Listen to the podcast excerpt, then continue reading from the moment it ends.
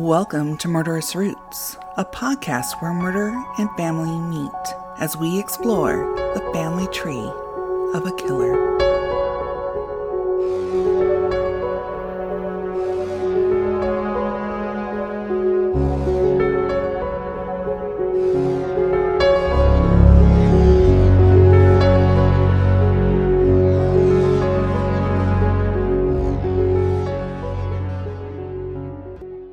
Well, hi everybody. This is Murderous Roots, and I'm Denise. And I'm Zelda. Hello, everyone. Hi. And how have you been, Miss Zelda? It has been such a good week. I've been super productive. Lots of fun stuff happened. And I actually went to my aunt and uncle's for dinner earlier in the week. Oh, wow. That was really nice just to kind of chill out and hang out with them. So they live out on a farm in the middle of nowhere and it's just beautiful. It's one of those places that's just gorgeous at night. So oh, it was that's really nice. nice. That sounds How about you? What's going on in your world? just you know after thanksgiving trying to get things back together because we went and saw my in-laws in iowa and then came back and just feeling like i have to catch up oh and by the way we're on our way to iowa we are literally 15 minutes away from the in-laws house when we get a phone call from the school nurse saying Oh, I, no. hate, I hate to tell you this but your oldest was a close contact of somebody who was just diagnosed with covid No. And so now my daughter has had COVID and she had the first shot for the vaccine already. So odds were in our favor, but it becomes a matter of your daughter needs to isolate. So we called the in laws, like, we understand if you need us to turn around. hmm They're like, nope, we're all vaccinated. Come on in. Right. Oh, like, good. Phew. Thank goodness they were vaccinated. Yeah. And so, I mean, she got Oh tested and she was, she was clean and, you know, she went back to school. And yesterday we got the girls their second shot. And so in Hmm. two weeks they will be fully vaccinated. Oh, that's fantastic. Congratulations. Thank you. And this week I'm also scheduled for my booster. So, Oh, good. Yeah, I got my booster last week. Actually, it was the Friday after Thanksgiving. I Mhm. got my booster. And other than being tired, um, well, I take that back because the next day I got kind of sick for a few hours. Hmm. But for the most part, I was just tired. So, yeah, my husband got his booster other than his arm being sore. He didn't feel anything. But you know what? He hasn't felt sick with any of the shots. oh, Nothing. good. No side effects. I'm like, maybe you have a natural immunity. hmm maybe they need to study you. Or maybe it just didn't take. No, I'm just kidding. Oh, That's not true. Curses. Curses on you, woman. Oh, that would not be good. That's funny. yeah, so that's, you know, kind of what's going on in my world and then trying to figure out, trying to get things together for Christmas that's coming up and Oh my gosh. wishing all my Jewish friends happy, you know, Hanukkah this past week. And Mhm. I, I love the holiday time. This time I'm actually excited about it. Last year I was not. Yeah, last year it was hard to get excited about anything other than woohoo, they have toilet paper at the grocery store. Yeah. Yeah. Um, but do y'all celebrate St. Nicholas Day? No. And I celebrated it once in my whole life. And that's when we lived in Germany. Oh my gosh. And, and St. Nick would come and visit the um, base housing. You would see him walking around. Okay. Oh, how fun. Oh my gosh. But I always Yeah, forget. St. Nicholas Day was huge with, with my family. I Oh, mean, yeah. we celebrated it. We put our shoes out the night before and we got some pretty cool stuff sometimes, you know, like it wasn't just candy. Sometimes we'd get toys and stuff. So it was pretty cool. That is cool. I think part of my forgetting is I'm like trying to figure out the budget just to, to get Christmas together. Mhm. And I'm like, huh? so that's Yeah. that. And and I so the girls, you know, when they were out with the in-laws, they already got their Christmas presents from that side of the family. So I already kind of know what they've gotten. So I looked at my husband. I'm like, do we really need to give them presents? Because I know what my family's getting them. I think they're set. Oh, We're getting them presents. Don't worry, people. That's so funny. Yeah, I have no doubt your kids will have a haul on Christmas. So yeah. Yeah. You know, you can tell when they're getting older, especially my oldest, who's 10, going on 11 here soon. And most of her list was clothes. Oh wow. She, we're not That's asking for toys anymore. At eleven? That's surprising. She's she's she's an old soul. Oh my gosh, yeah. I think I was asking for toys up through college. You know, Oh. you know, I'm like, I might have been over it by fifth grade, but I don't remember. it's too far back. that's so funny. Well, Well, we have a fun thing happening today. Oh, I'm sorry, I didn't no, you, I you. was about to say the same thing you were, so go for it. Uh, we have some really fun stuff happening today. So I have to tell you, I had not really heard about this person, Barbara Follett Rogers, until like really, I think Denise, when you brought her up Mm-hmm. as a person to talk about. And I vaguely had recalled the hearing this story about this person, but it had been so long. And so I'm kind of excited because she was a really interesting person who had a really interesting life. She did. Would you like me to just jump on in? Yeah, I think you need to because she is fascinating. Uh, let me tell you how I found her first because I didn't know her very well either. It wasn't like I had knowledge. I was looking because we've done so many murders and stuff recently. I was looking for somebody that was missing or an unsolved crime of some sort that we could touch on. Mhm. Um, just a little change of pace before you know Christmas. And so I'm looking through, and I uh, there's list on Wikipedia for almost any type of crime, and I found her name, and I'm like, huh. And when I looked into it, I'm like, okay, that's it. I found the Mhm. one. Yeah. Well, you know, some might call Barbara the infamous child of an infamous mother. But as with most child prodigies who lose their way, her mother was basically being shamed for being the parent who stayed, while her father led a life completely separate from the trials of his wife and daughters. So Barbara Mm. Newhall Follett was born in Hanover, New Hampshire on March 4th, 1914, to Wilson Follett, a literary editor, critic, and university lecturer, and children's writer Helen Thomas Follett. She had an elder half sister named Grace from her father's first marriage, as well as a younger sister, Sabra Follett, later Sabra Follett Meservey Tobach, the first woman to be admitted as a graduate student to Princeton University in 1961. Yes, I thought that was kind of a fun I, little I had that in my notes too. Well, and I'm sure you'll have more even because she, she too is actually pretty fascinating. She's So- pretty amazing. Mhm. Mhm. This was a family of badass women, like yes. All the way around. Oh yeah. So she was schooled at home by her mother, and Barbara showed an early aptitude for reading and writing, and she began to write her own poetry by the age of four.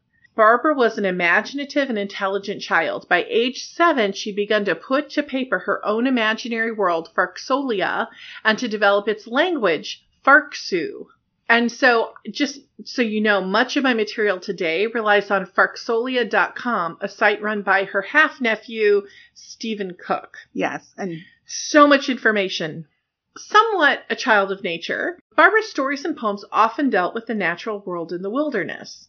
And she was an avid letter writer from the age of four and continued to be so the rest of her life. Her parents recognized her extraordinary talent at this very young age. mhm. Once Barbara understood how a typewriter worked, she was off to the races at age 4 Mhm. because a typewriter could help her express her ideas in ways mere handwriting at that young age would stifle. Because, you know, you got the words, but you don't have the hand eye coordination Right. to make the letters. But a typewriter just kind of bypassed all that. So her first published book at the age of 12 was a rewrite from a book she'd written at the age of eight for her mother. So the original manuscript had burned up in a house fire, so she recreated it from memory, and her Oh, father wow. helped her edit it. And this book, The House Without Windows, is a really lovely children's tale full of adventure. Mhm. And it's in the public domain if you'd like to read it. So Yeah. I actually have read about half of it and I do really like it. Um, it's, you know, it uses, you know, the language that was common back then. So it's a Mhm. little old fashioned, but it's truly delightful. So if and it, readers, not readers, listeners, if you get the chance to read this, it's actually like super fun. And I, I'll have a link to where you can read it because there's a website that Oh, perfect. actually has all her writings available to read. Mhm. And so by the time she hit 21, she had published four novels, all successful and with high critical acclaim. Her entire life, she was a prolific writer of poetry, short stories, travel books, and novels, both published and unpublished. Until the age of 14, her father was one of her biggest cheerleaders, and she adored him. He betrayed them all when he struck up an affair with a much younger woman and abandoned his family Oh yeah. technically his second family to abandon, actually, and I am sure that Denise will get more into that later. Mm-hmm. But this threw Barbara's life into a complete uproar. Her mother and she decided to travel to the oceanic islands, including Fiji, and eventually ended up in Hawaii, where Barbara had a nervous breakdown. So, just a little bit of information about Hawaii because who doesn't love Hawaii, right? I, I love so, it. it's made up of 127 islands and it's an archipelago. It's also one of four states that used to be independent nations, Mhm. which led me to realize Vermont at one point had been an independent nation, which I did not know at the time, as did California and Texas.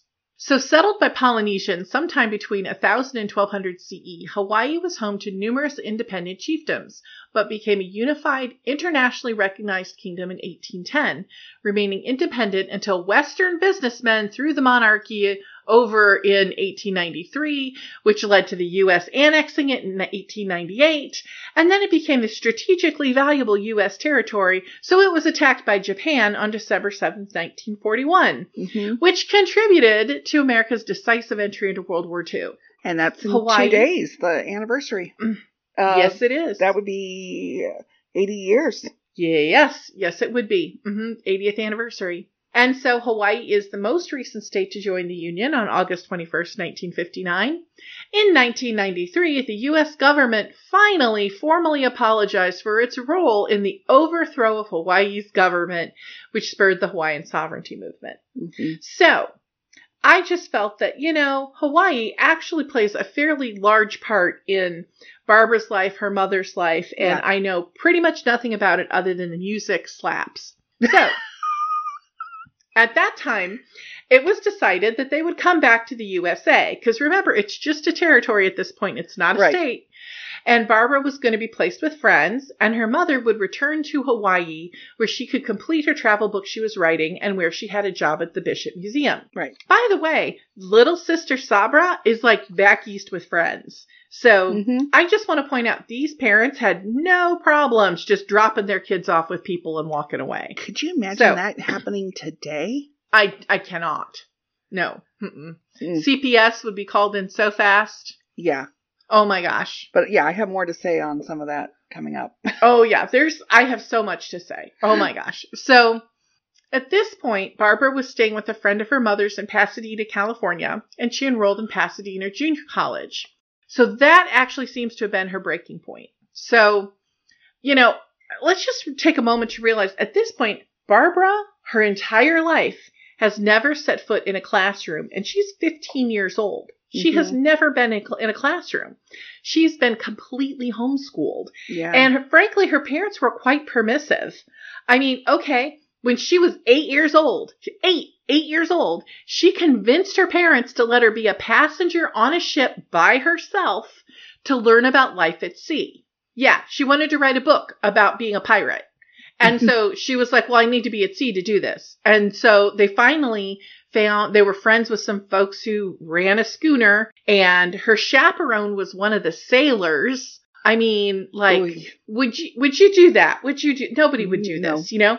Now, it did turn out fine. I mean, she had an excellent adventure for an eight year old, and she insisted on doing chores around the ship so that she would learn what it took to run a ship, not just be a passenger. She's an unusual eight year old. Yes, she was. She was. And honestly, the structure of a classroom was never going to be something a girl like that was going to take to. So, what do you think she did, Denise? What would a 15 year old do in dire straits? Uh, freak out. She freaked out and she ran away, Oh, yeah, as away. one does. She ran away to San Francisco. She was found pretty quickly. She was held in juvenile detention until they could figure out what to do with her. But Denise, the newspapers had an absolute heyday with this Oh, yeah. heyday, this child author prodigy girl in these dire straits. And I mean, it was headline news. It was Britney Spears cutting her hair level news back then. You know, because remember, her book was still quite popular. It had only been published three years before, and it had been, you know, one of the best selling books of that year. So she was very well known across the United States. So you're like, what are you? What are we going to do with her? Well, they ended up. Um, she was released from detention to stay with some family friends, not the family friend she was staying with originally in Pasadena. While her mother journeyed back from Hawaii, and her father suddenly remembered she existed and came out to California to seek custody of her. That just, So- yeah. I know, right? Eventually, because she was 15, she was allowed to choose which parents she lived with, so she chose her mother, and they moved to New York City just in time for the Great Depression. yeah. Yeah. So at first, Barbara stayed with friends of her mother's, and this is the story of her childhood and actually her mother's life after she was divorced Mhm. was the kindness of friends yes. because their friends are what really helped them survive all of the vagaries that life Mhm. threw at them. So at first, of course, Barbara stayed with friends of her mother's, like I said, but then her mother had rented a room closer to downtown. Eventually, at 16, Barbara got a job as a secretary, and for the first time in over a year, Barbara, her mother, and her little sister were all reunited in one living space. Mhm. Now, it wasn't all that unusual back then for kids to drop out of school at the age of 15 or 16 and Right. help support the parents. But what I want to know is where the hell were her royalties? Like, I could not find anything on where the royalties went. Now, under the laws of that time, My guess is it went to her father, if there were any. Right, under the laws of her of that time, Mhm. that those would have been, you know, would have gone straight to her dad because she was a minor child. That being said, what was he doing with it? What was he doing with that money? He never. Well, we'll get to that. I have a little bit of information. Okay, because I'm incensed on her behalf Oh yeah. because she should never have been required at the age of 16 to get a full time job when she had royalty money sitting out there. Yeah. So we'll get past my anger on her behalf. I don't blame you for being angry. There's so much about this that made me angry. yeah, I just, I, I'm like befuddled because her life should have been magical with mm-hmm. her talent and the family that she came from, but that's not how that happened. Nope. So, anyway, the next couple of years, Barbara kept trying to write, but the stress and drudgery of her life was really getting to her. As a break in 1931, her mother rented a cabin in Vermont from July to August, and Barbara's writing soared, eventually leading to her second novel, Lost Island. She also met her future husband there, Nickerson Rogers, a recent Dartmouth grad. Mhm. Now, Barbara was no stranger to love. Um, on the way on the boat over from Hawaii, she had uh, met a young man. Well, young to my standards, old for her. He was ten years older than she was, Yeah. and they developed a deep and abiding friendship. A little bit of romance on shipboard. Wait, was it the Hawaiian one or was it the ship that they went to New York from? Huh. Okay, I'll have Th- to That's a good question. I'm not But- sure. but it was a ship. and, and he was a sailor. They kept in touch pretty much their, her whole life, but she did not end up marrying him. Mm-mm.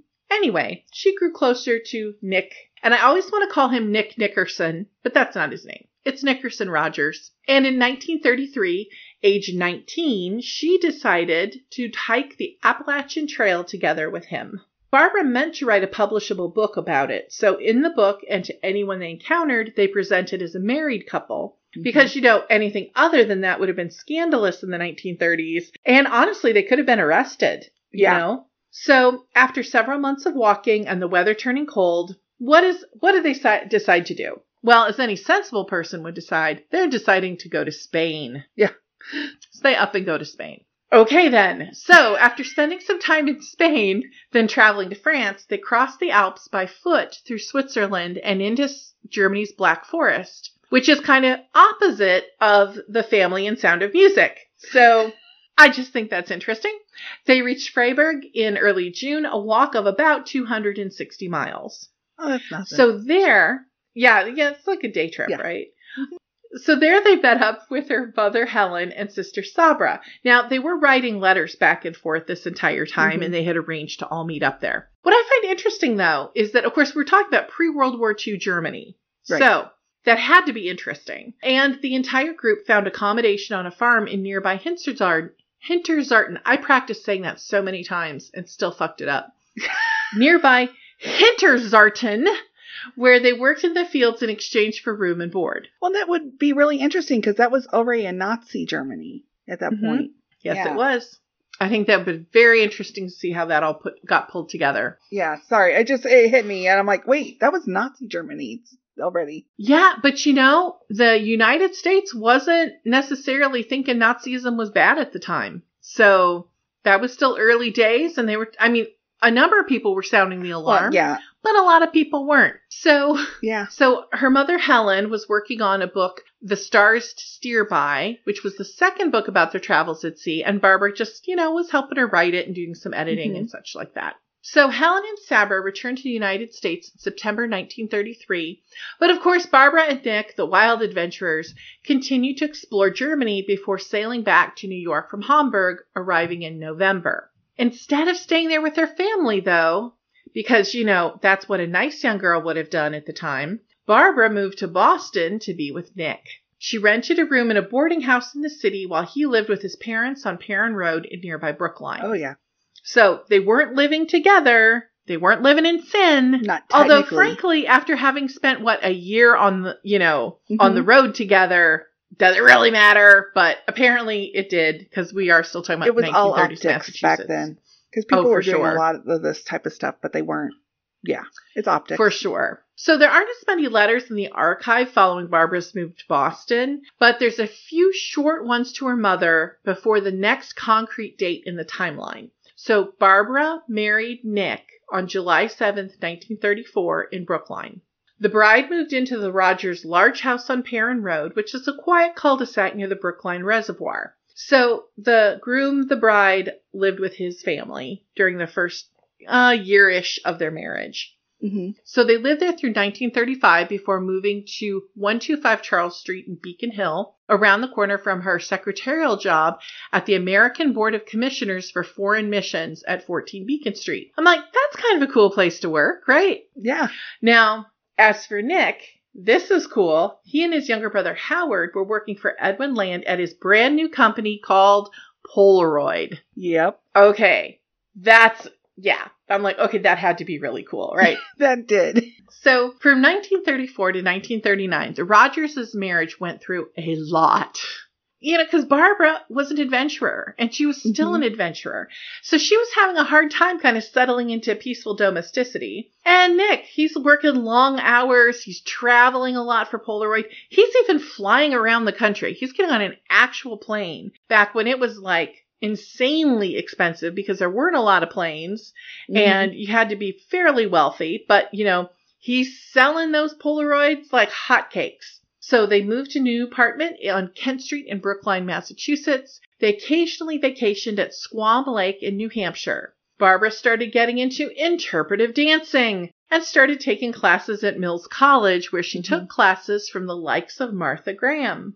I'm like, that had to be cool. Like, oh my Well, gosh. Yeah, I'm like, oh my, first of all, interpretive dance, like, awesome, you know, because, Mhm. you know, it was really coming into vogue in the 20s. So it was still a fairly new art form, you know, 20 years later. I'm getting a callback to our episode on um. Yes, her. Yes, I Uh, know yeah. exactly who you're talking about. And let me look it up really quick before I. Okay. Oh my goodness sakes. I hate being a certain age where my memory goes, yeah, no, I'm not going to show up today. I would love to blame it on age, but I've always been like this. Well, I'm trying to blame it on age. Ugh, Maud.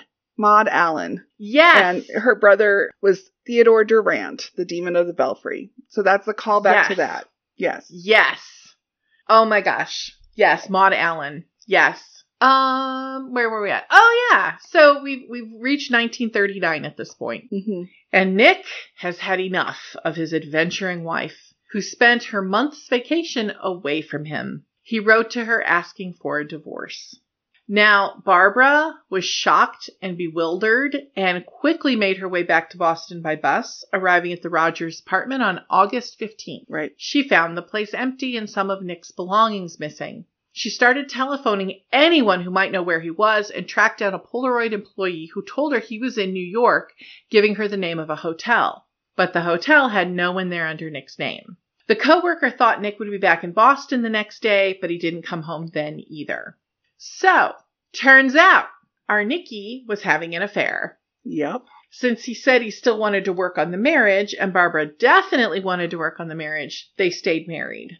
Now, on November 4th, 1939, Barbara wrote to her dear friend Alice, who she had a lifelong correspondence with, and this is part of the letter. But that isn't really what you want to know, of course. In my last letter, I told you things were going well, and I thought they were.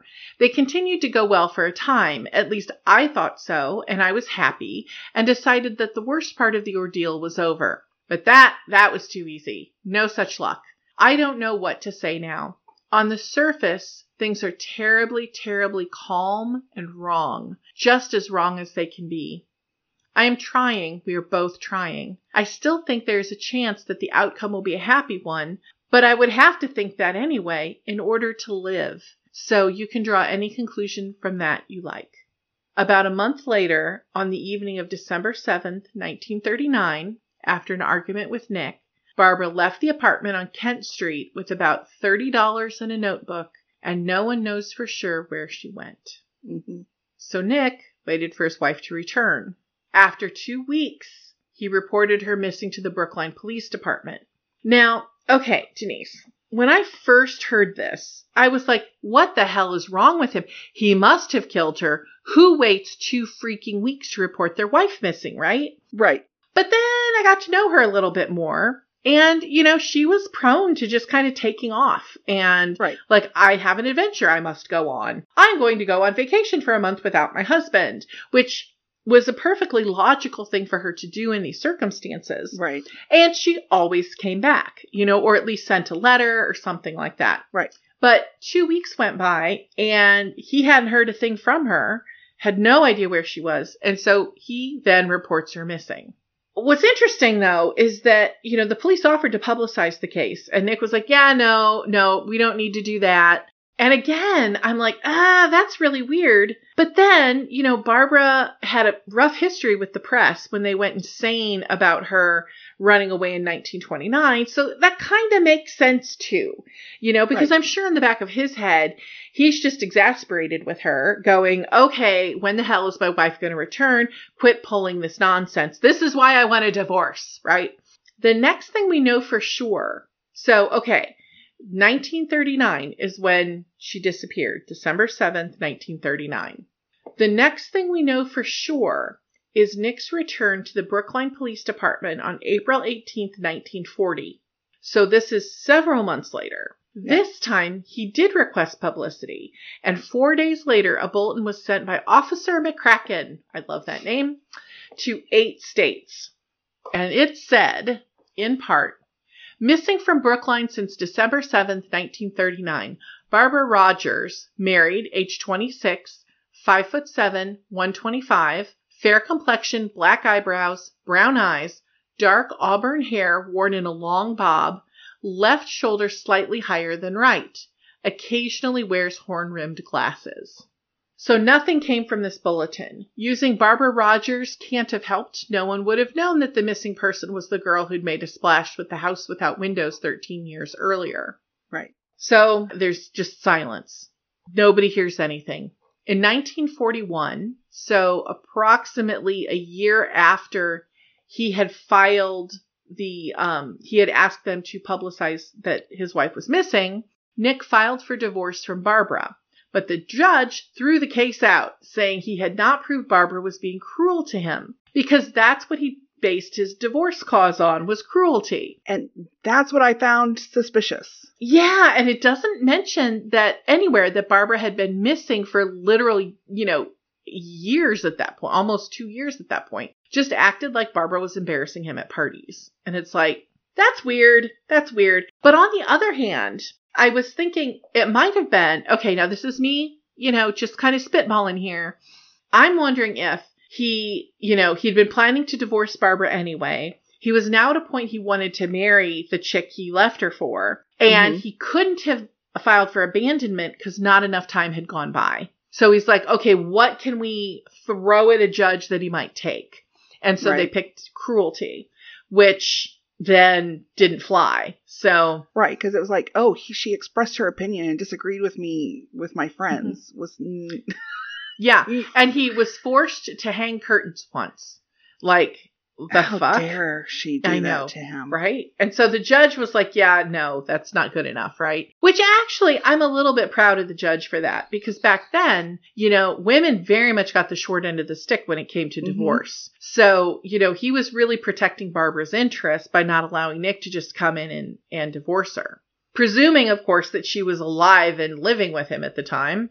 But, you know, she had just disappeared. So then in 1943, Nick went to New Hampshire and filed for divorce there. This time, his reason, as written on the decree, was absence for three years without being heard of. hmm The divorce decree was issued on February 11th, 1944.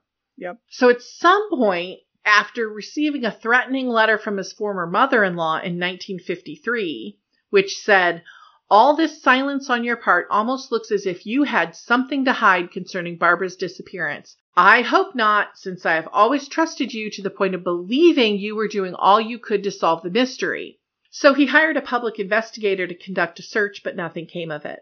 Well, because he hired at 14 years after she's gone. Yeah, exactly. Because, and the funny thing is, you know, her mother and apparently her father weren't as involved with the case as one might expect because they assumed that their son in law was doing Mhm. everything he could do to find her. And it wasn't until she realized that he's done pretty much nothing that she decided to kind of put the pressure on. Well, and So- in this day and age, I don't know that people quite grasp it. The media was not nearly as prevalent. Mm-hmm. like if she had Right. gone missing now and it took this long and Mm-hmm. took 11, people would know. Like, mm-hmm. So then, if we fast forward to, no- to November 25th, 1948, a deer hunter named Harold Huckins came across human remains entangled in tree roots beside Sturgeon Creek in the woods of Mount Prospect, which overlooks Squam Lake. mm-hmm. Most of the skeleton, including the skull, had been scavenged by animals and washed away by the brook during snowmelt. But there were sufficient bones left to determine that they belonged to a woman of about 25 and that they'd been there for several years, at least since 1939, said Dr. Alan Moritz, the pathologist who'd arrived from Harvard Medical School to supervise the examination. Dr. Moritz took the remains back to Boston and conducted a thorough review. He typed up a report with many photographs, and despite a few discrepancies, the New Hampshire authorities concluded that the remains did not belong to Barbara Follett Rogers, because it wasn't even on their radar, but to Elsie Whitmore, a girl missing from nearby Plymouth since 1936. But what were these discrepancies? Horn rimmed glasses were found with the remains, whereas Elsie didn't wear glasses. A retrieved shoe was a size 7, while Elsie wore a 5, 5.5. None of the belongings, including the purse, could be identified by Elsie's family. At no time did the Whitmores accept the finding that the bones were their daughters, nor would the family receive the remains for burial, nor was a death certificate issued. Moritz used the Krogman's table to estimate the woman's height at only 62 or 63 inches, which was shorter than Barbara's 5'7. But Krogman's table has been superseded. So, you know, judging by the new standards, the length of the tibia puts the height at Barbara's 67 inches. Mm. A half nephew, as we discussed, Stephen Cooke, or Stefan Cooke, It's Stefan. I looked it up. Stefan Cooke created a website about Barbara's life and work, Farksolia.com. On the site, he mentions that a sensible approach to find out if these remains are indeed Barbara's would be DNA testing. Mhm. Unfortunately, whoever had her remains has lost them, Oh, so there's no way to definitively know who the young woman who died at Squam Lake was. Uh-huh. And thus, this amazing child prodigy author, brilliant, adventurous woman's life ends shrouded in mystery. And there's so many questions about who could have done this. Mm-hmm. I have not ruled out Nickerson. I know her his her nephew has. Mhm. Stefan, I, I did talk well not talk talk, but we emailed back and forth and he's convinced that Nickerson had nothing to do with it. And it's quite Mhm. possible he's correct. Mhm. But I thought I'd throw in a couple little things. You know, you discuss how he didn't report her missing for two weeks and that she had $30 in her pocket. That $30 would be worth $600 today. Mhm. So $30 doesn't sound like much to us, but it was it went quite far back then. And I get your points. I was seeing it in a different perspective when you're going through because everything is like, really? He was he's wanting to get a divorce and uses all these reasons, acting like she's still alive, but I like your point because I didn't look at from that perspective, Zelda. so I'm like, okay, well, maybe there is a point to that. I don't know. Here's a little few more notes on Nick. He married Anne Bradley just four months after the divorce was final on mm-hmm. June 22nd, and they had two children. He was the son of Gardner Rogers, a successful electrical engineer, and in fact, in 1930, Gardner's home was valued at 13000 at 3 Perrin Road in Brookline. Today, that same house is valued at $2.8 million. Whew, that's a nice penny. Yeah. Nick taught in a special program at Dartmouth College, his alma mater, during World War II, then the Dartmouth Eye Institute for Polaroid, as you mentioned. Afterward, he taught physics to high school students at two different prestigious private schools. Hmm. First at the Loomis Chaffee School and later at Phillips Exeter Academy. Mm. He died in 1980 at the age of 71 in New Hampshire. Hmm. Okay, so growing up, as Zelda discussed, Barbara's home life was chaotic and broken. It didn't help that her father, in my opinion, was the quintessential asshole. So let's start with him and the troubles that he caused his daughters with wife Helen. While Barbara's father, an author, was best known in the literary community as Wilson Follett, his name at birth in Attleboro, Massachusetts on March 21st, 1887 was Roy Wilson Follett. And that's how I found him in the census as well. He was always Roy Wilson. Mm. An only child, Wilson never wanted for much. He went to Harvard as an English major. After he graduated in June 1909, he would make his way south to Texas, where he got a job as an English professor at Texas A&M University. Mhm. Then on Christmas Eve that year, Wilson married Grace Huntington Parker. And I have the wedding announcement from the Boston Globe on December 25th, 1909. North Attleboro girl becomes the bride of an instructor at University of Texas. Roy W. Follett, an instructor at the University of Texas, and Miss Grace Huntington Parker, daughter of Mr. and Mrs. Arthur T. Parker, were married this evening at the bride's home on High Street by Reverend George E. Osgood of the Episcopal Church. Gustavus J. Esselen, Jr., a Harvard student, was best man. The bride was attended by her father, who gave her in marriage. The ushers were Lawrence A. Parker, Carlton H. Parker, Arthur P. Huntington, and Samuel Spring. Ribbon bearers were Constance Foster, Rachel White, Richard Parker, and Ronald Hall. Following the ceremony, there was a reception with music by an orchestra. Mr. and Mrs. Follett left for their new home at College Station, Texas. The groom was a graduate of Harvard College and the bride of the North Attleboro High School.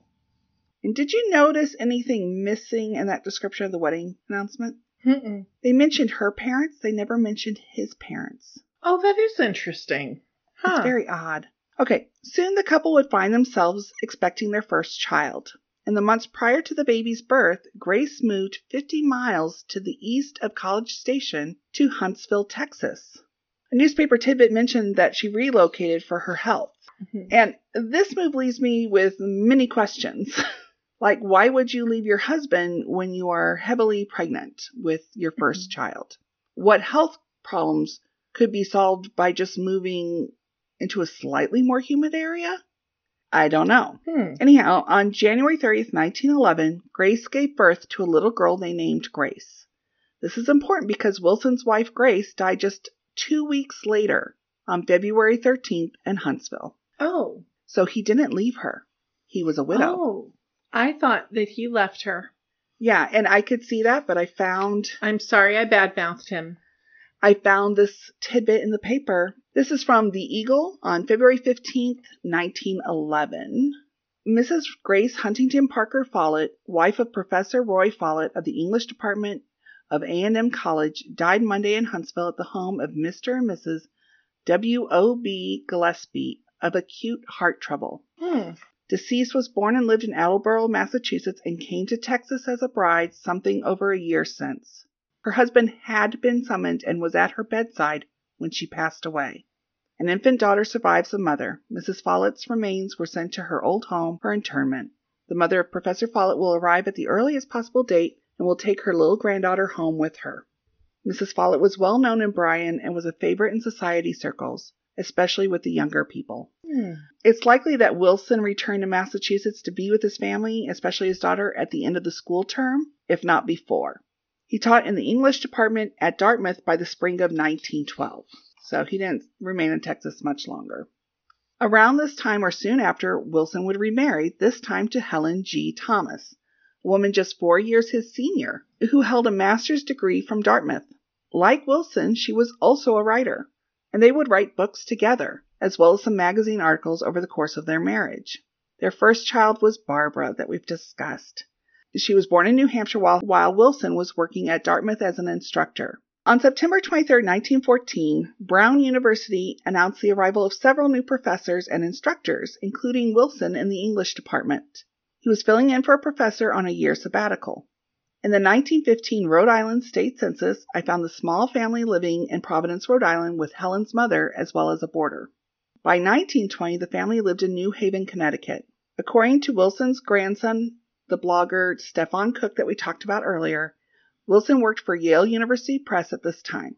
The census supports this and lists both Wilson and Helen's occupations as writers. Mhm. From there, Wilson would work for Alfred A. Knopf Sr. at his publishing house in New York City. Meanwhile, at home, Barbara was being homeschooled by Helen, though Helen did write in her downtime.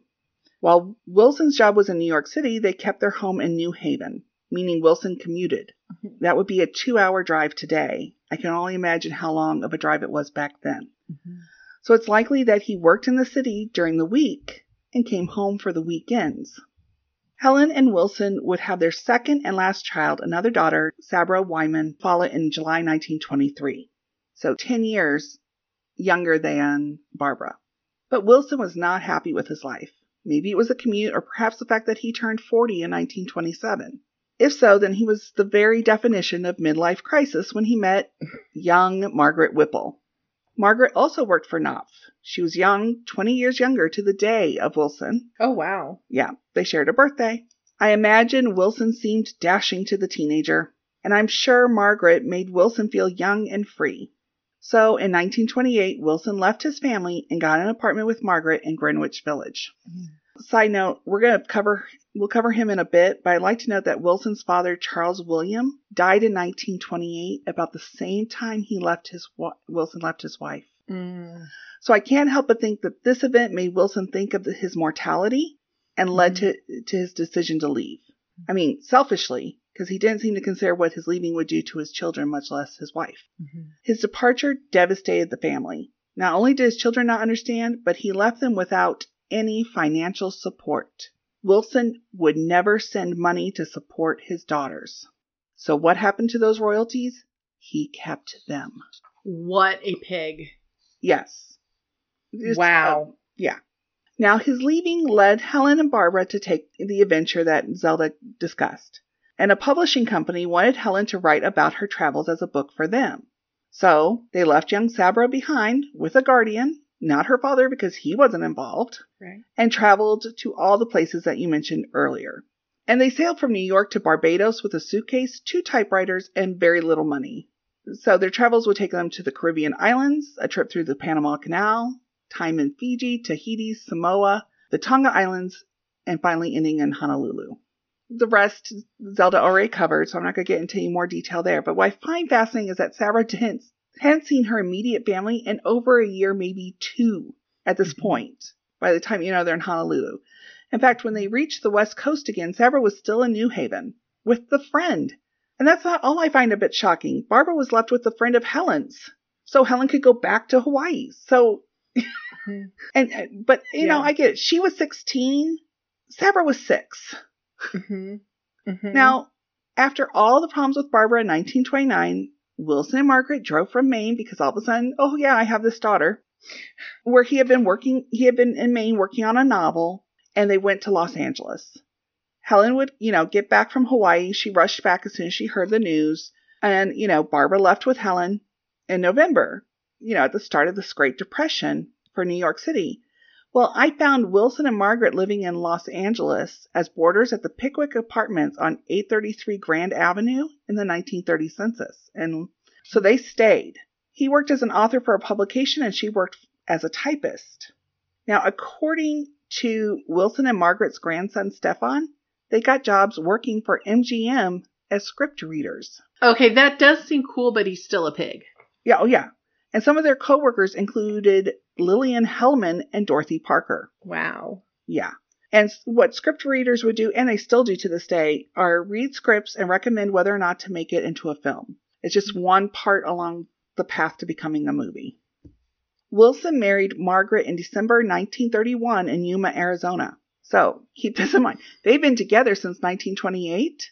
Mm-hmm. Helen would not divorce him for the longest time, but that mm-hmm. didn't stop them from living together. Mm-hmm. And they didn't get married until December 1931. And they had to get married in Yuma, Arizona, which, yes. have you been to Yuma? no, I haven't. Yeah. Let me just say, not a whole lot there now. Can't mm-hmm. imagine what was there then. And I did find the marriage record on that one. So they would have three children together.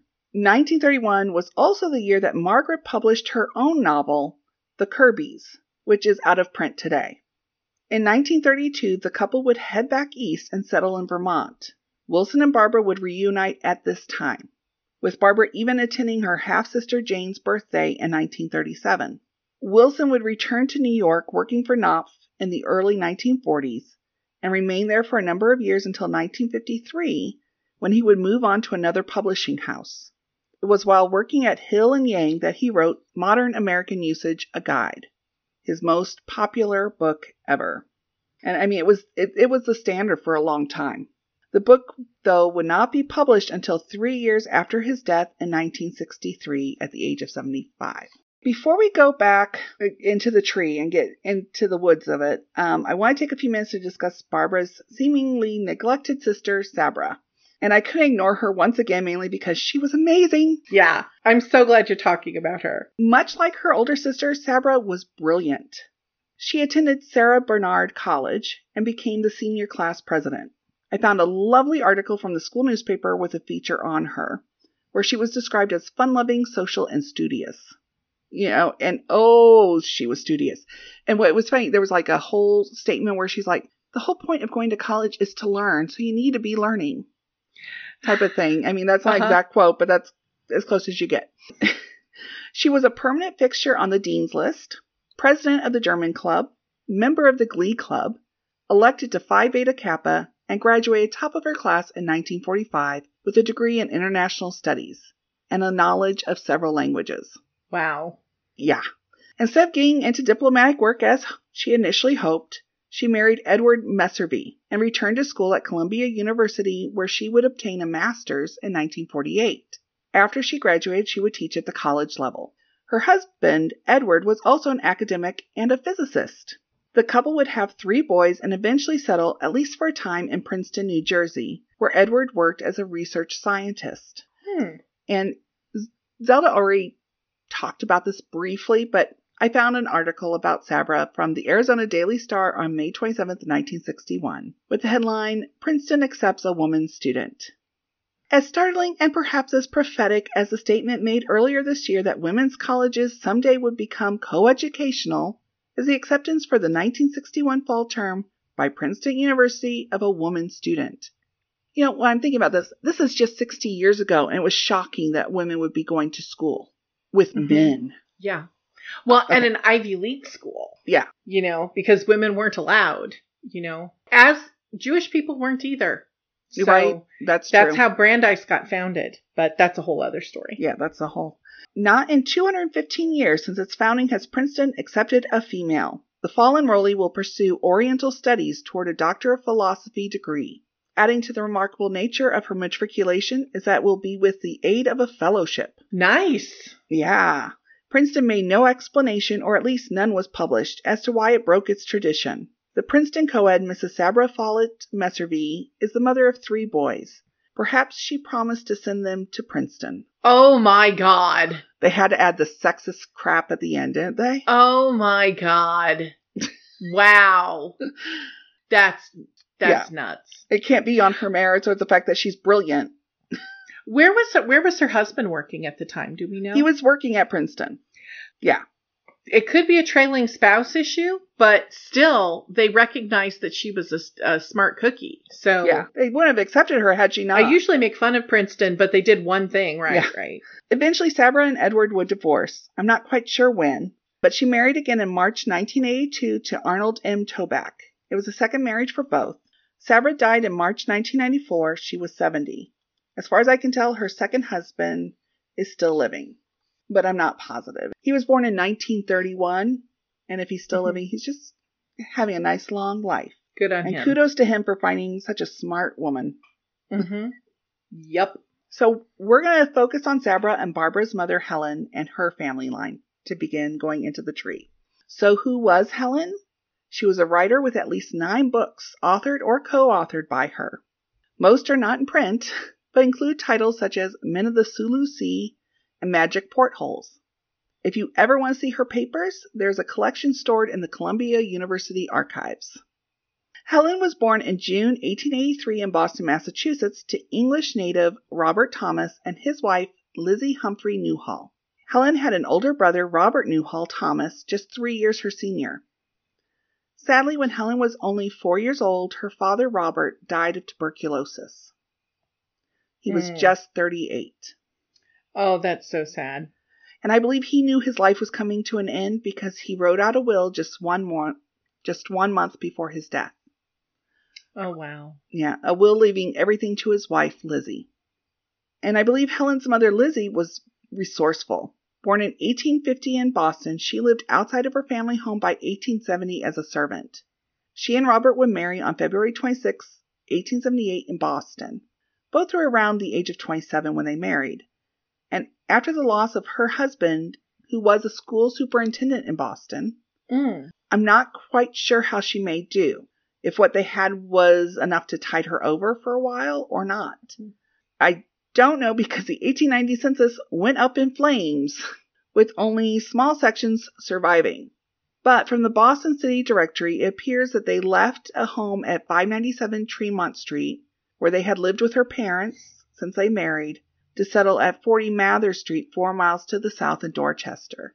And I believe the neighborhood they moved from was slightly nicer than the one that they moved to. But I'm not as familiar with Boston and the history, and my research wasn't giving me enough information. Okay.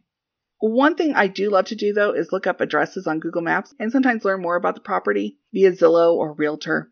And according to Zillow, the house on Mather Street was built in 1890. Mm. So if it's true, then she had the home built and remained there for a number of years after her husband died, or just moved into a brand new home. Nice. In the 1900 and 1910 censuses, I found her living at the address with her son Robert, along with some boarders in the home. By 1920, she lived with Helen, Wilson, and Barbara at their home in Providence, as I mentioned earlier, and she even moved with them to New Haven, Connecticut. She likely died in New Haven after 1920, but I have no idea when she died or where. I was unable to find any death record, any tombstone, nothing. So unless she remarried and that's why I can't find her, I don't know where she went. and I doubt she remarried because at this point, I mean, by 1920 she hadn't remarried. hmm You know, she had been a widow for a long time. So who knows? Now, while I know next to nothing about Barbara's grandfather, Robert Thomas, or his family, I do have quite a bit of information on her grandmother, Lizzie's family. Hmm. Lizzie was the daughter of Benjamin W. Newhall and Lydia Humphrey. She was the oldest of four daughters, but the only child to survive past the age of two. Mm. In essence, she would have been raised as an only child. Benjamin, who was born in 1817 in Massachusetts, started working at 17 years old at a factory, Chickering and Sons, as an apprentice. At least according to his obituary, that is.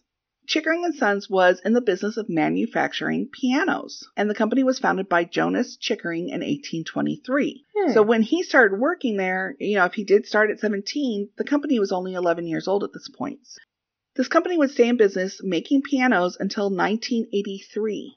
Not only that, but they made the grand piano for Jenny Lind's nationwide tour starting in August 1850. Oh, that's cool. And um, Benjamin Newhall was working for Chickering when they made that piano. Oh, that's fun. So, Benjamin married Lydia Humphrey on September 14th, 1846, still making pianos. And Benjamin was the son of Daniel R. Newhall, born in 1787, and Betsy Wyman, born in 1791, both from Massachusetts. And the, you, you can see where they got their names, though, because Mhm. it was Barbara Newhall Follett, so she got that from um, her grandfather, Benjamin hmm and Sabra Wyman Follett, Mhm. and she got that from her grandmother. I just love that how names follow, or her great grandmother, I should say. Um, Daniel and Betsy married in 1812 and had at least four children, three sons and one daughter. And Father Daniel worked as a mason, at least in 1850 he did. But his sons would all work with making pianos, starting with the oldest son, Daniel Burt Newhall. By the late 1820s, while still a teenager, Daniel had already formed a partnership selling and making pianos with John Dwight, Dwight and Newhall Pianos. Hmm. In fact, they held a patent in 1824 for an iron bar that was the forerunner for a cast iron plate used later in pianos.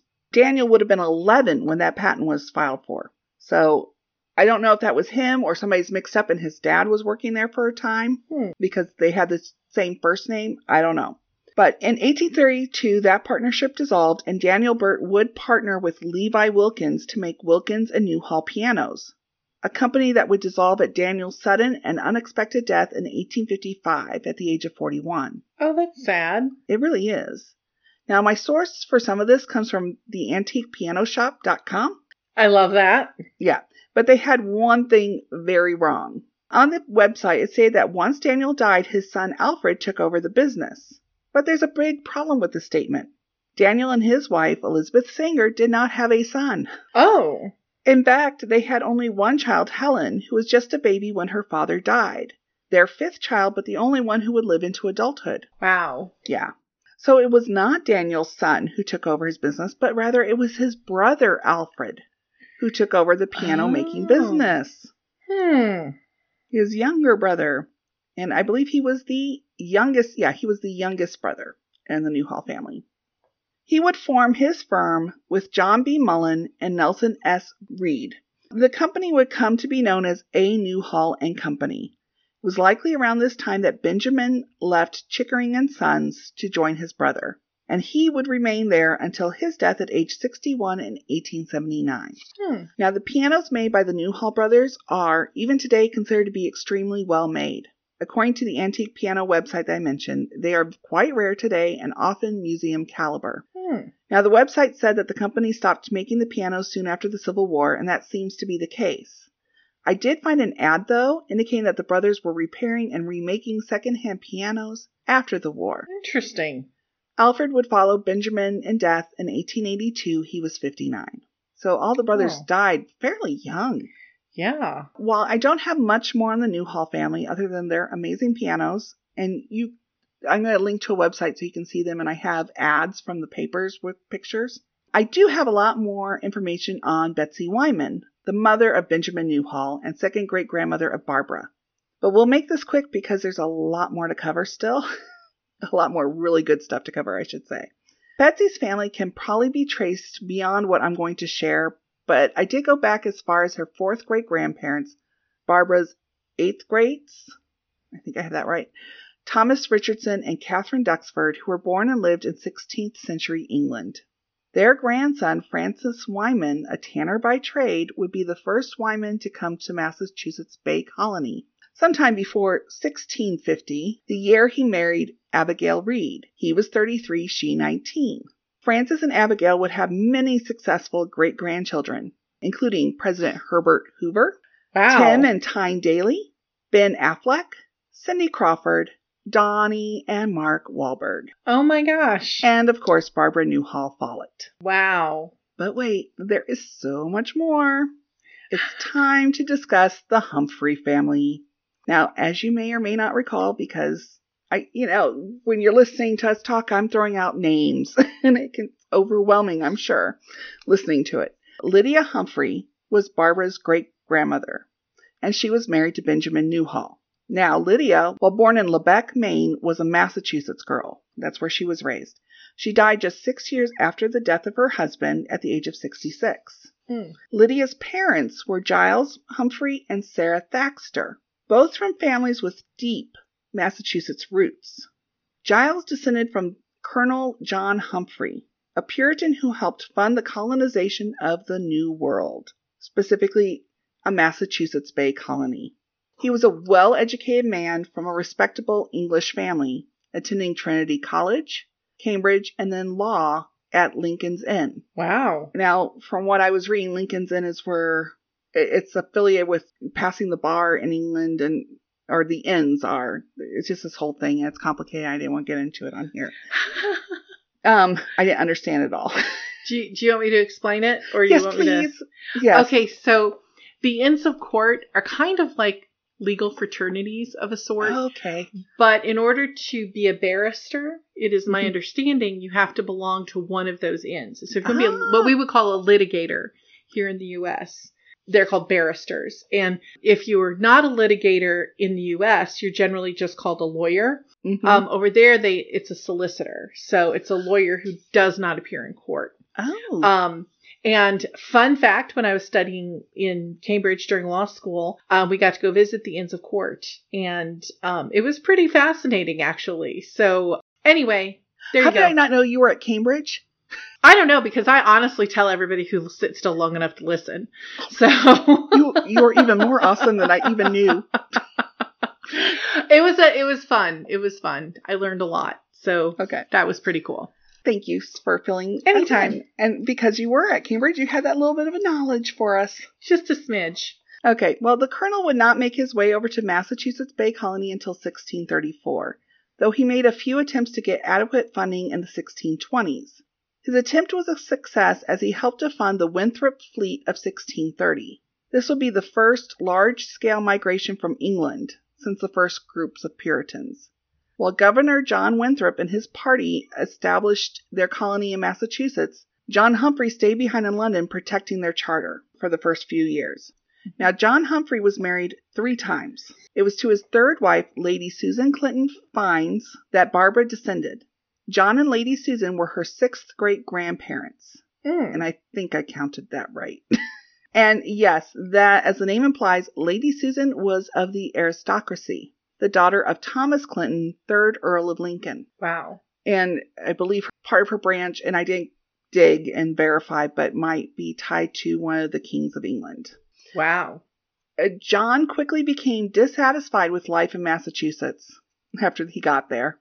He was more religiously tolerant than most of the Puritans in Massachusetts at the time, and as such, he decided to return to England in 1641. While in England, he worked with others on an effort to establish a colony in the Bahamas, hoping that that one would be a lot more tolerant community. He would never see that happen as he died in 1651 at 54. Mm. And I gotta tell you, I've seen, I'm not even sure that's the year he died for certain. I've seen three dates, and I Oh can't wow. tell which one's accurate. I've seen 1651, 1652, and 1661.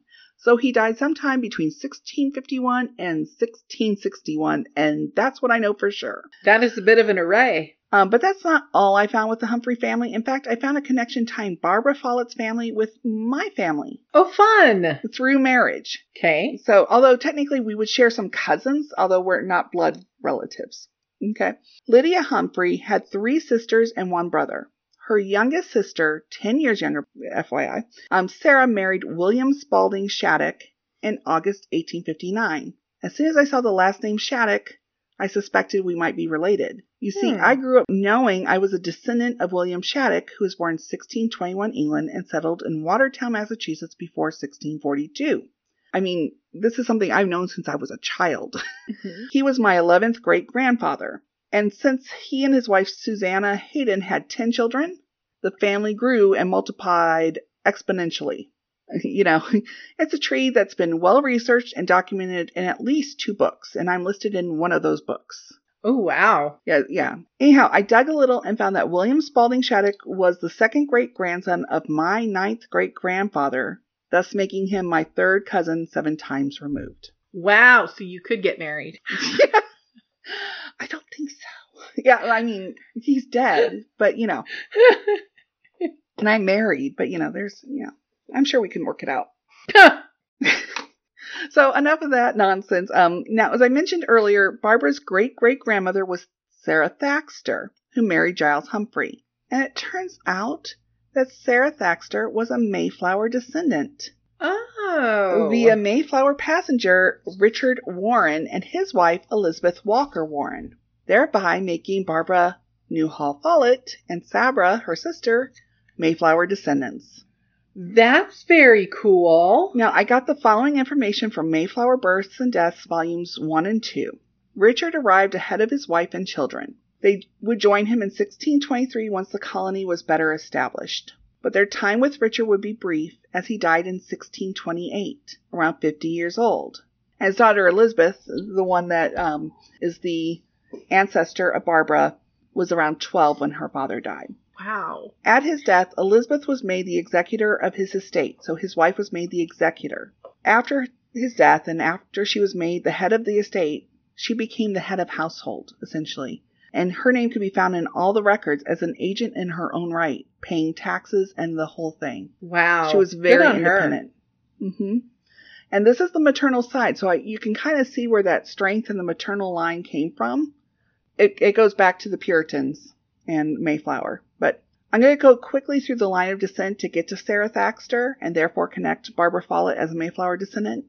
So Richard and Elizabeth had seven children. Daughter Elizabeth Warren married Richard Church.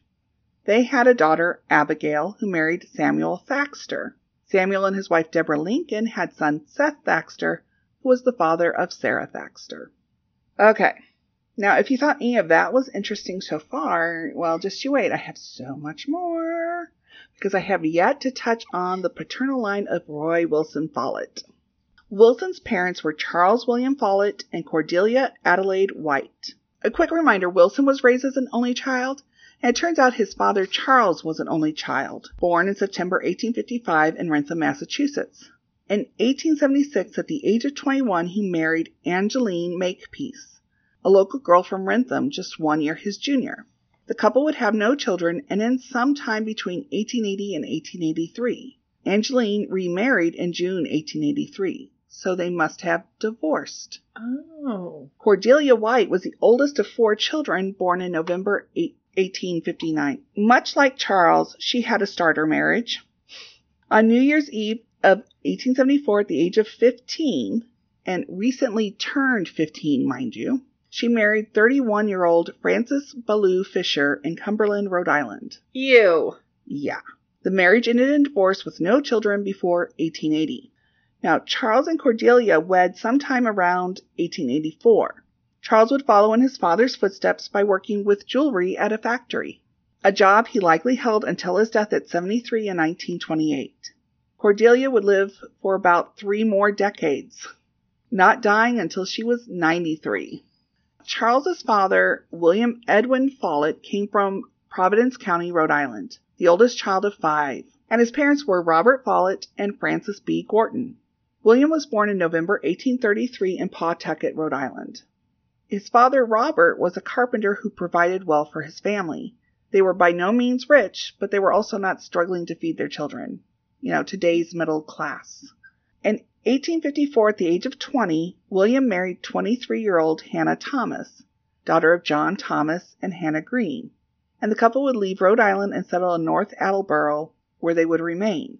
And just FYI, Hannah Thomas, I found no connection with Helen Thomas's family with her. Mm. I'm not saying it's not possible, but Thomas is because Thomas is a common name Mhm. and hard to trace in a short time frame.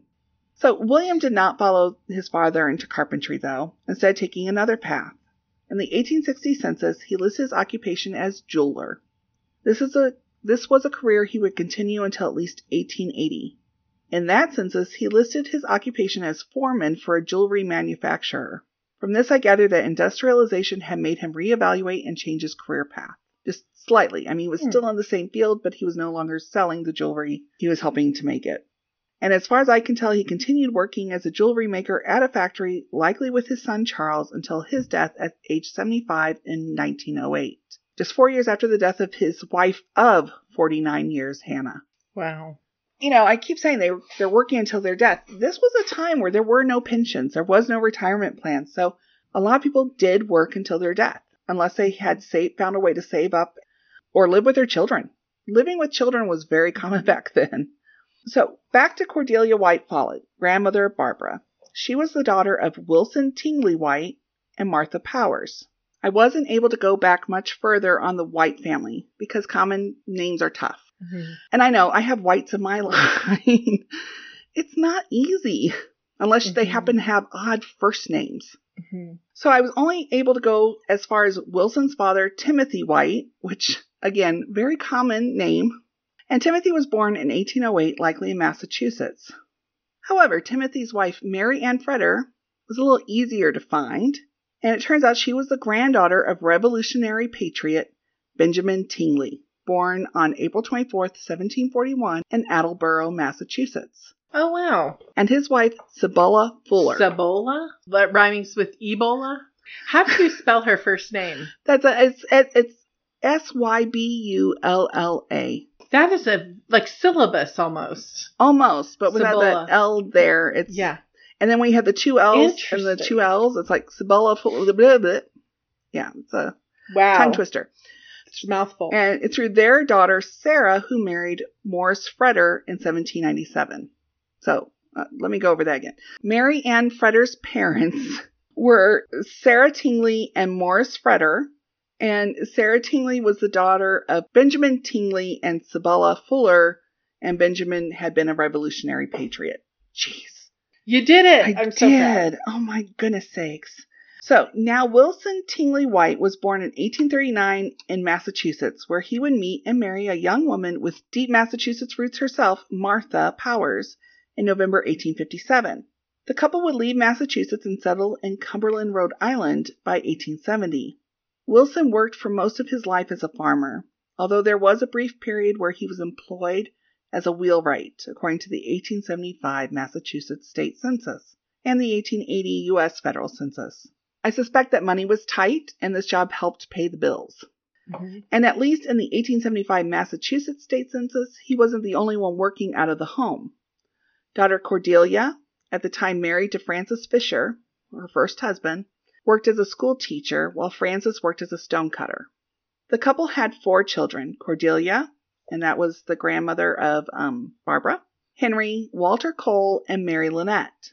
All but one would make it to adulthood. Hmm. Little Henry W. White died at the age of three and a half of scarlet fever in 1865. Mm. Martha Powers, who was married to Wilson Tingley White, and she was the great grandmother of Barbara. Well, her father, so Barbara's great great grandfather, was James Roland Powers. So he was grandson of progenitor Edward Powers. And that's as far back as I go on the Powers line. Edward was born in Massachusetts in 1726. In 1753, he married Phyllis Bartlett in Bridgewater, Massachusetts, and they'd had nine children. Their youngest was Daniel, born in 1769. Two years later, Phyllis died. Edward would remarry to Elizabeth Betty Wheatley, a woman just eight years his junior. Edward and Betty had two children together. Their youngest, Roland, was James Roland Powers' father, born on July 25, 1775. So Roland Powers was Barbara's third great grandfather. So just two days after the baptism of Roland, and this is in July 1775, so the, the beginnings of the Revolutionary War, Edward mustered in to serve under Captain Daniel Lothrop in Massachusetts. Unlike how the military works today, though, most enlistments were of a short duration, some as short as 15 days, some even shorter. Edward would enlist at least eight times from 1775 to the end of 1778. I believe his shortest duration was 15 days and his longest was like seven months.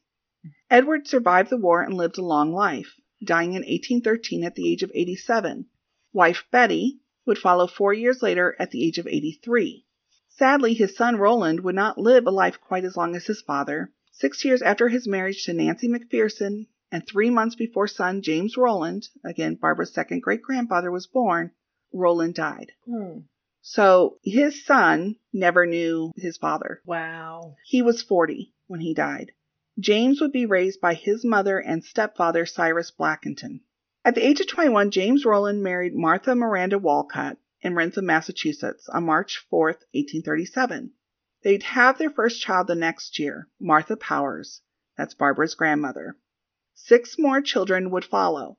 Then death came to call, starting with Martha in October 1858, who died of a fever at the age of 41. Mm. The next year, James married his second wife, widow Mrs. Cynthia Hawes George, in Attleboro, Massachusetts. He was 43, she was 25. Ew. Yeah, ew, but I, you know, I sometimes wonder if they married the younger wives because they had young children and they thought that would be better for raising. I don't know. Although I would I think, don't know. I think, yeah, I don't know. I mean, marriage was a whole lot more about survival back Yeah, then. than and and she now, was a but- widow, so I could see why she was attracted to him. Mhm. So Well, and she's a full grown adult at that right, point. Right. Oh yeah. So it's just you and just in terms of preference, but yeah. By the 1860 census, I found James, Cynthia, his daughter Catherine, and her son Henry living together in Wrentham next to his mother. Two of his children, William and Ida, living with her. I was unable to find three of his daughters, twins, Cornelia and Cordelia, and Nancy, in that census. And I searched. So basically, 1858, his wife dies. 1859, he remarries. 1860, eh, the family's kind of broken up. And they were all, most of them were all living close together, although maybe not in the same residence. Okay. But I could not find three of his children with his first wife. Okay. Then in November 1861, daughter Cordelia died of a fever. Mm. 20 months later, her twin Cornelia died of consumption. Cornelia and Cordelia Yeah, we're twins. both died. Yes, Oh, that's so sad. it is. James would live 10 more years, dying at age 57 in August 1873. Now we're going to talk more about the family of Martha Miranda Walcott Powers, first wife of James Roland. And there is a lot to discuss. Before we get into it, I need to say there are multiple variations or spellings of the last name Walcott, which makes researching a bit more tricky. It was spelled Walcott, W A L C O T T, with just the one L, to Walcott with two L's, or Walcut, W A L C U T, versus Walcott, with just the one T, and Woolcut and Woolcott, you know, W O O L. Oh my gosh. And even within this one line, there were multiple spellings, so I was never quite sure if I was spelling the last name correctly. I know this is small beans, but this is genealogy problems. So, Martha was the third child born to Captain William Walcott and his wife Lydia Fuller. Both were born in Massachusetts, William in 1786 and Lydia in 1789. They married in October 1811 in Attleboro, but their marriage would only last 13 years, with William dying at age 36 in 1825. Wow. Despite four of their six children being under 10 years old, Lydia never remarried. Wow. That's surprising. I know. It, it was almost shocking because I'm like, wait, I, I even went back to go, did I miss a marriage? Because it just didn't mm-hmm. seem normal. And that might sound odd to people listening in today's day and age, but that really wasn't typical back at the time because a woman did not have her own occupation and a woman typically didn't have her own money. They were relying on men because that was the law and everything else. But somehow she found a way to make do. In the 1850 census, she had real estate valued at $400 and her youngest daughter, Nancy Maria, living with her. In fact, Nancy lived with her mother unmarried until Lydia's death in June 1862, Lydia being 73 when she died. Five months later, Nancy married a widower, Thaddeus Smith. I don't know if it was happily ever after, but I know she waited until after her mother died before getting married. Interesting. I thought so. I don't know if maybe she felt an obligation to stay and help her mom Yeah. and didn't find marriage was part of that, or if she didn't want to wait for her mom's approval. All sorts of things go through your mind. Mhm. Or if after her mom died, she's like, I need some support myself to live. So, That's interesting. so many different variations. It could be true. So let's briefly discuss Lydia's family. And by briefly, I mean we are skipping a bunch of stuff because there's only so much time on this podcast. So Lydia's parents were Jesse Fuller and Lydia Miller. Jesse was born in Bristol County, Massachusetts in 1752. He served in the Massachusetts militia during the Revolutionary War. So another Revolutionary War patriot. As I mentioned earlier, enlistments were different than they are today, and according to a Sons of the American Revolution application, Jesse enlisted and served at least six times, the shortest being 16 days and the longest seven months. Jesse married Lydia Miller in 1786. He was 34. She was 25. Both would live long lives, together reaching their 44th wedding anniversary before Lydia died at age 70. oh, that's sweet. Yeah, Jesse followed two years later at age 79. As I went back on the Walcott line, I had to do a lot of triple checking due to the last names issues I mentioned earlier. So we're going to start with Captain William himself, who was married to Lydia Fuller. How did he get the title of captain? Well, he was just captain of his local militia, and he lo- owned a large estate, according to the Walcott book published in 1925. Now, William was the son of Pentecost Walcott and his first wife, Hannah Guild. Pentecost was not a preacher, like his name might imply. Rather, he was a yeoman born in 1745 in Attleboro. And let me tell you how difficult it is to Google the name Pentecost Walcott. The only thing that would pop up was Pentecost information. That's funny. So in 1772, he married 25 year old Hannah Guild. They would have six children, their youngest being William. After Hannah's death in 1807, he married Hannah Walker Sprout. Now, instead of continuing going back generation by generation, let's jump 100 years back to Barbara's seventh great grandfather, Captain Jonathan Walcott, who was born sometime between March 1639 and March 1640. It is thought that he was the son of William Walcott and Alice Ingersoll, but I could find no conclusive evidence in the short time I researched. What is known about him has been gleaned from miscellaneous records, including some court records. For example, he was a constable in Salem in 1681, according to court records showing that he served a writ that year.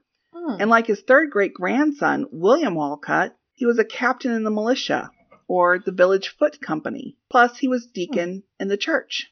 That's nice. Yeah. Jonathan married Mary Sibley in 1664. They would have seven children. In 1683, Mary died. She was 39. So, Jonathan married Deliverance Putnam in 1685. He was 46, she 28.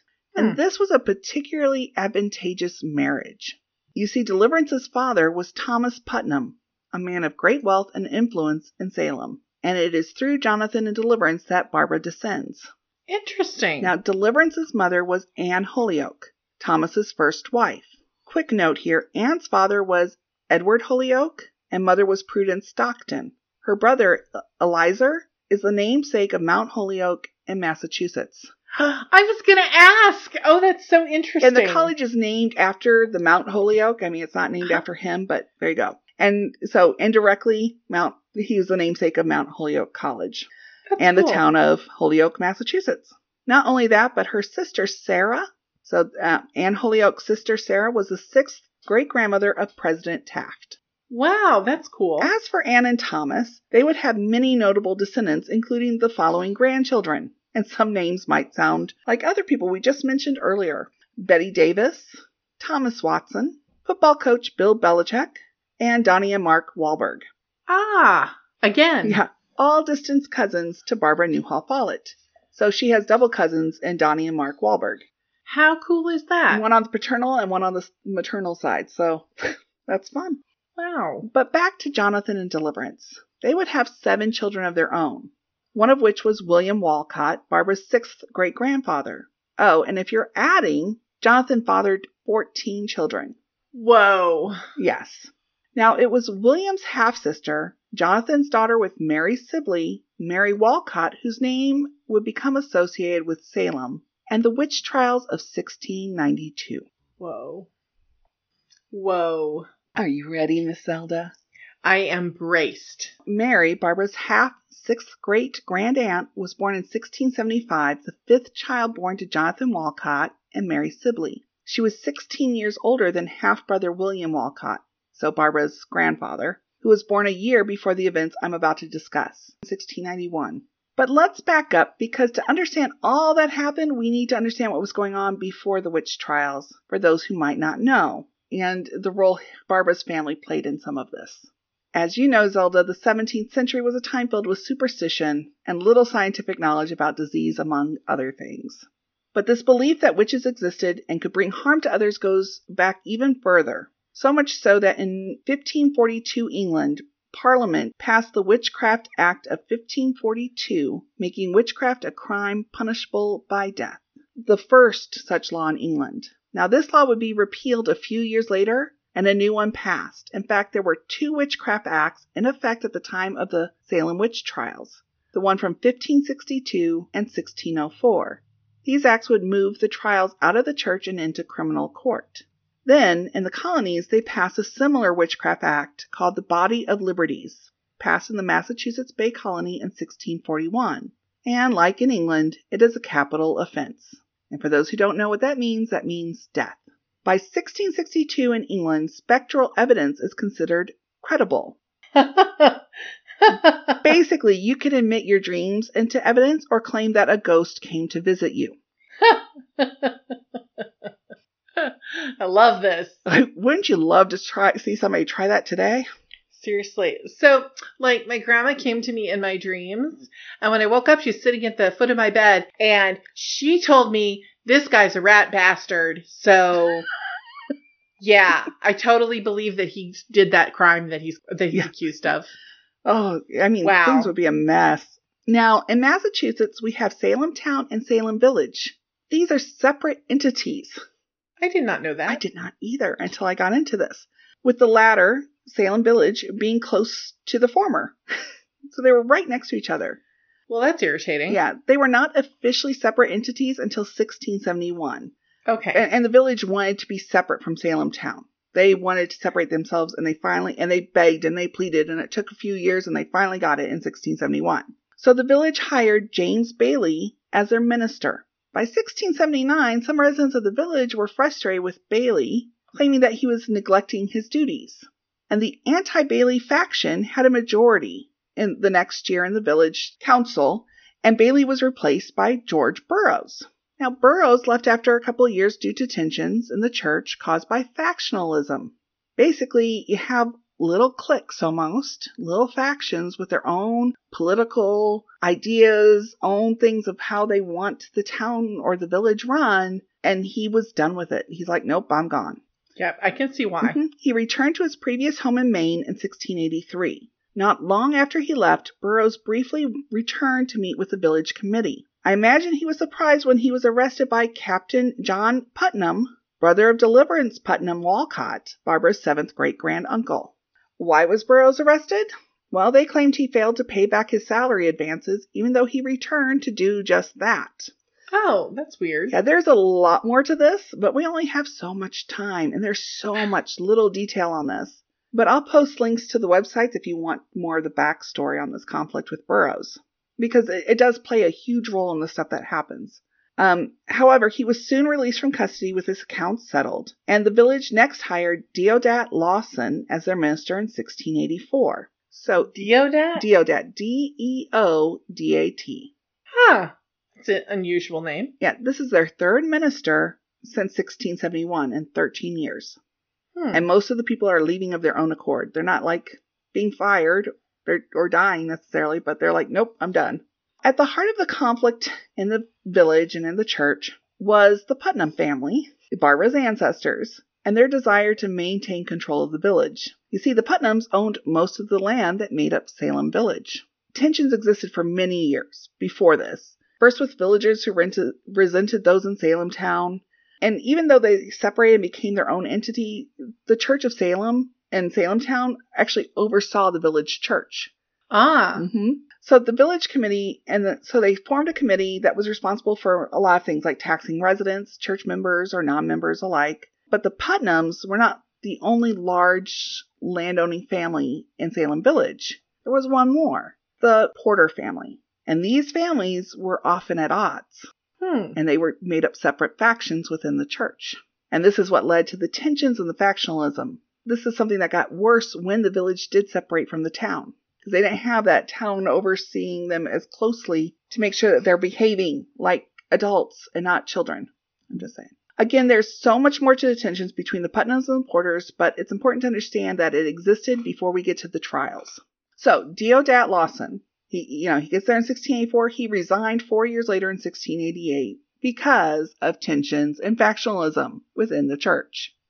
Wow. Around the same time, a witchcraft allegation arose in Boston, but it stopped with one. And it was a case that involved Anne Glover, an Irish washerwoman, being accused of afflicting the children in the home of the Goodwin family where she worked. Mhm. Now, Cotton Mather would write a book regarding the case titled Memorable Providences, published the very next year, 1689. Now, in November 1689, Reverend Samuel Parris was ordained as the new minister of Salem Village, Mm. and he moved from Boston to Salem with his family. Now, for us and the cars and stuff, we're like, oh, well, that's not that far. It was, you know, it was more of a distance back then because they're walking and horses. You know, it's not like. Mm-hmm. So we're going to go ahead a little bit. By October 1691, some villagers were unhappy with Reverend Parris, namely the Porter faction of the village. The Porters and their allies took control of the village committee. With control, they voted down a tax levy that would pay Parris's salary. Mm. This move infuriated Barbara's Putnam ancestors, particularly her seventh great grand uncle, Thomas Putnam Jr. Parris was upset as well, and in the sermons that followed, he told the congregants of a conspiracy against the church within the village. Tensions are, are hitting a crescendo here. You know, it's at the top. Mm-hmm. Parris is encouraging this. Keep in mind at the same point of time, there was a great deal of concern about the indigenous people who were none too pleased with the colonizers and attacked communities. King William's War was underway. And what is that? That's the French and Indian Wars, part of that. And it started in 1689 and would last until 1697. And this is where the French and the Indians were on one side and the British on the other. And there was a smallpox outbreak that resulted in the death of 500 in Salem Village area in 1692 alone. So all of this is going. So the stage is set. So let's go to the events. On January 20th, 1692, Abigail Williams, niece of Reverend Parris, and his daughter Elizabeth Parris became afflicted with the same symptoms of the Goodwin girls in Boston just three years prior. You know, the same events that were outlined in Mather's book hmm. fits of screaming and going into violent contortions. Hmm. Doctors and pastors were brought in to look at the girls. Soon, other girls started exhibiting the same symptoms, including Anne Putnam Jr., daughter of Thomas Putnam Jr., so Barbara's first cousin eight times removed, and Mary Walcott, daughter of Jonathan Walcott and Mary Sibley, the aunt of Barbara Follett. Wow. Half aunt, but yeah. Soon after, around mid February, local doctor William Griggs diagnosed witchcraft as the cause of the girl's symptoms. As one does. Yes. Now, note, Jonathan, like I said earlier, was the deacon of the church. Now, before the witch trials began, he opposed violent measures against anyone for any misbehavior. But he believed his daughter Mary, and he investigated the claims of witchcraft under the authority of the church. Okay. And he was on the Putnam side of things, so he was supporting Reverend Parris, and Reverend it's it started with Reverend Parris's house. Wow. Now I can get deep into all the next steps. It really is fascinating, and this is where I'm like, oh my gosh, this could be a whole podcast. Like, and it could take years to get through everything because it's fascinating how the hysteria and the response to everything.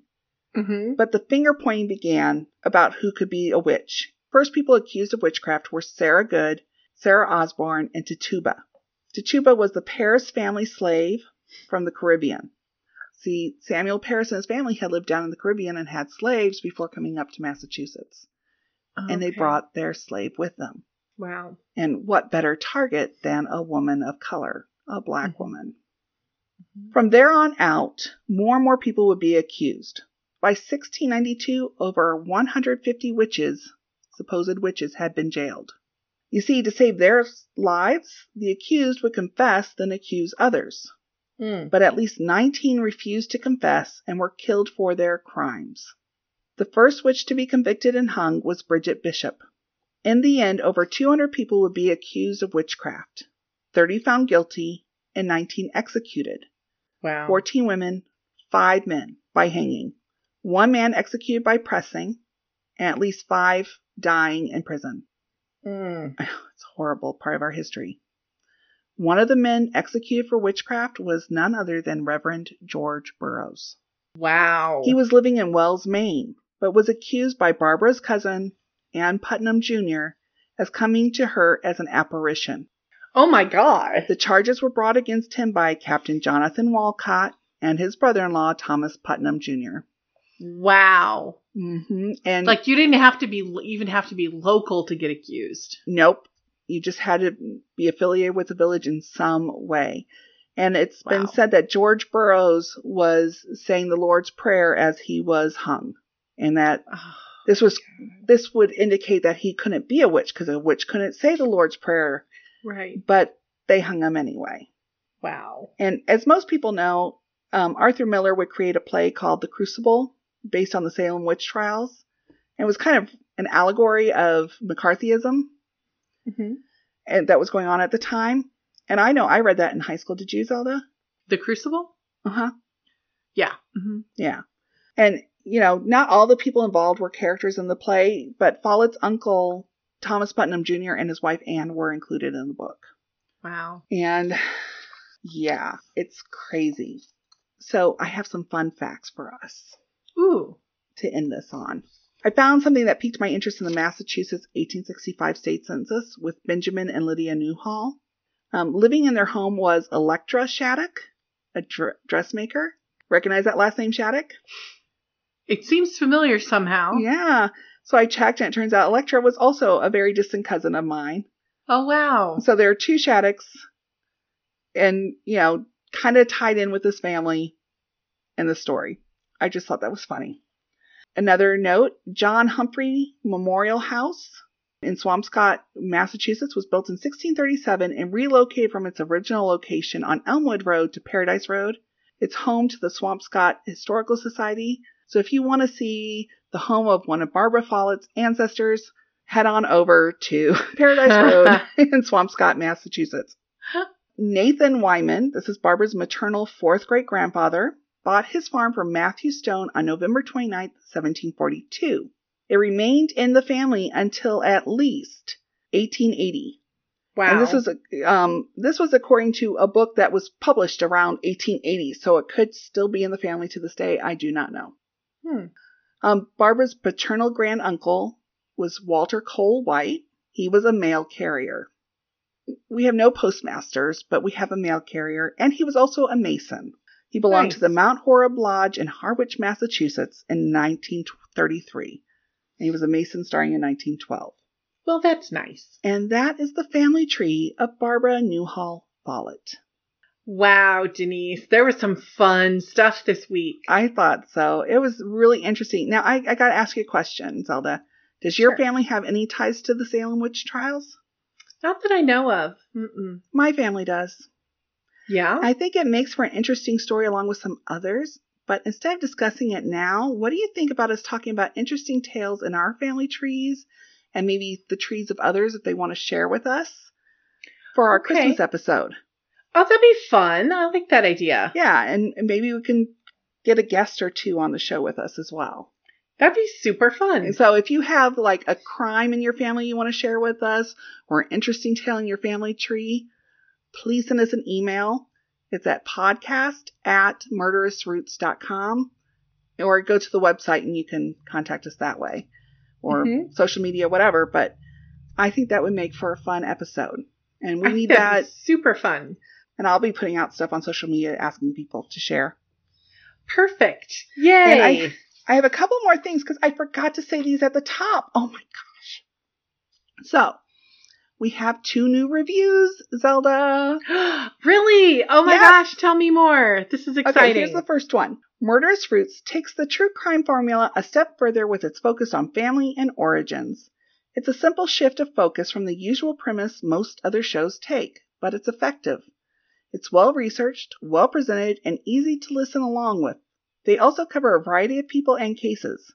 I don't recall anyone else covering Harry T. Hayward, for instance. It's well balanced between history and true crime. Give them a listen and subscribe now. That's Oh, from wow. Dara D. Relict, 88. Thank you. Yeah. And then the next one is one of the best podcasts I've listened to. I love a good backstory, and these ladies hit it out of the park. As an amateur genealogist and a true crime buff, this is right up my alley. These gals are not only 100% factual, but are also entertaining. Totally love this. And that's from Of Mark. Yay. So Thank you. Thank you for the reviews, guys. We love it. So keep those coming in for us. Please. I mean, honestly, it's not like we're making money off of this. We live Yeah. for the praise. Yes, we so tell us we're good and we'll keep going.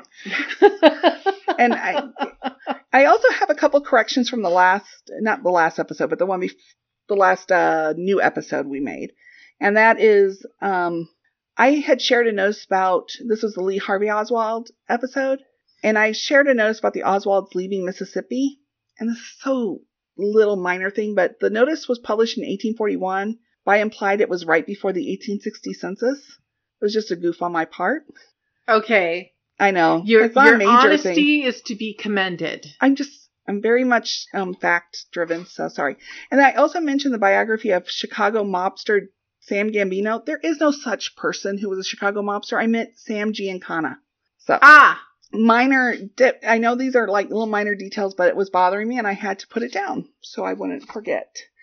That was so much fun. So, are you reading or write or listening or watching anything in particular right now, other than the Wheel of Time, which I know oh man, I love the Wheel of Time. you can't Um, keep up. I, I'm I'm like two episodes behind right now.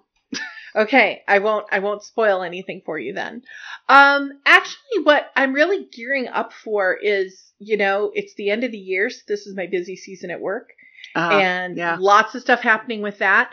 I am determined to finish reading um Barbara Follett's young novel Mhm. um, because it really is delightful. It's just that because it's not in a traditional book format, it's just like pages on a computer. Just, you know, it feels like it takes a little longer to do it just because Yeah. it's a little harder to read that way. But, uh, but it's a great story and I am just looking forward to the holidays, Denise. How about you? Oh, Same. Um, I am reading Eye of the World by Robert Jordan. The first of the Excellent. Wheel of Time. I have not gotten very far, and it's not because it's not good. It's just I keep getting distracted by children and Mhm. stuff going on at home. So you know, what was I've read over seventy five books this year, and this last month or so, I'm like reading one page a day. Huh. That's how slow it's going. That's so, okay though, you But know. it's, it, you know, it's that time of year where things get a little crazy, try and get things together for family and a lot to juggle. Um, I hear you. I'm actually like my ambition today is I'm going to bake a quiche. Now, oh, I meant to do that this morning before we podcasted, before we recorded, and I just didn't. The time flew this morning, and now I'm sitting here like, mm, I'm really hungry. I could make the quiche, or I could just make something else and then make the quiche tomorrow. But I have a feeling if I do that, I will never make the quiche. And well, I have shouldn't take that long to cook. well, it doesn't. It really doesn't. Quiche is one of those impressive things that like looks a lot more impressive than it really Mhm. is. And I have all the ingredients all chopped up. I just have to like mix it all and throw it in the oven. But you know how it goes when you're getting distracted and then all of a sudden it's like 10 o'clock at night and the, the quiche has not made its way into the oven. So Yeah, I just realized i I'm- never ate lunch today. I was yeah, that's probably a good plan for you to do next. Well, it's a little late, but I might have a little small, like an apple or something, to tide me over until dinner. But yeah, um, the only other thing I'm doing is I'm watching Christmas movies. Nice. My aunt gave me a coffee mug that says, This is my official Hallmark movie watching mug. And it's Oh, red awesome. and it's, it's super cute. And I'm like, Yeah, that is now officially my mug for watching Hallmark movies. Yeah. Well, that was a lot of fun, Zelda. Oh my gosh, Denise, I had a great time. As always, you brought the receipts and they're fun to go through. I loved your analysis about Nickerson Rogers, and it put it in a way I hadn't thought of it before, so I appreciated that. Well, this was a really fun one to do. And even though it had a tragic ending, I Mhm. was really grateful to have a bit of a relief from like torture and beheading and stuff like that. So, Yes. we'll, we'll get back to that at the new year. yeah, for sure. oh, and we do have some exciting stuff happening in the next year, by the way, people. We're going to be collaborating with another podcast. Ooh. At least, well, we're going to have a crossover with one podcast and we're going to collaborate with another. So we have two podcasts we're going to be working with in the future. And one's a genealogy podcast and the other one is another true crime podcast. So this could be a lot of fun. Oh my gosh. So many things to look forward to in 2022. Not Yeah. just that it will no longer be 2021, which wasn't quite the dumpster fire that 2020 was. However, it definitely had its dark moments. Yeah, I used to be an optimist. Then the pandemic happened and I don't know what's happened to me.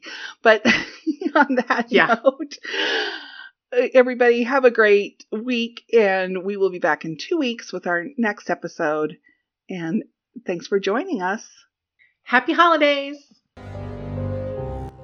Thank you for listening to Murderous Roots.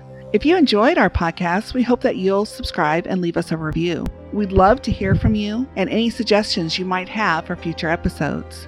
You can find us on most social media outlets like Twitter, Facebook, Instagram, and even TikTok. You can also find us at murderousroots.com. That's M U R D E R O U S R O O T S dot com, where you can find more materials related to the episode that we just discussed.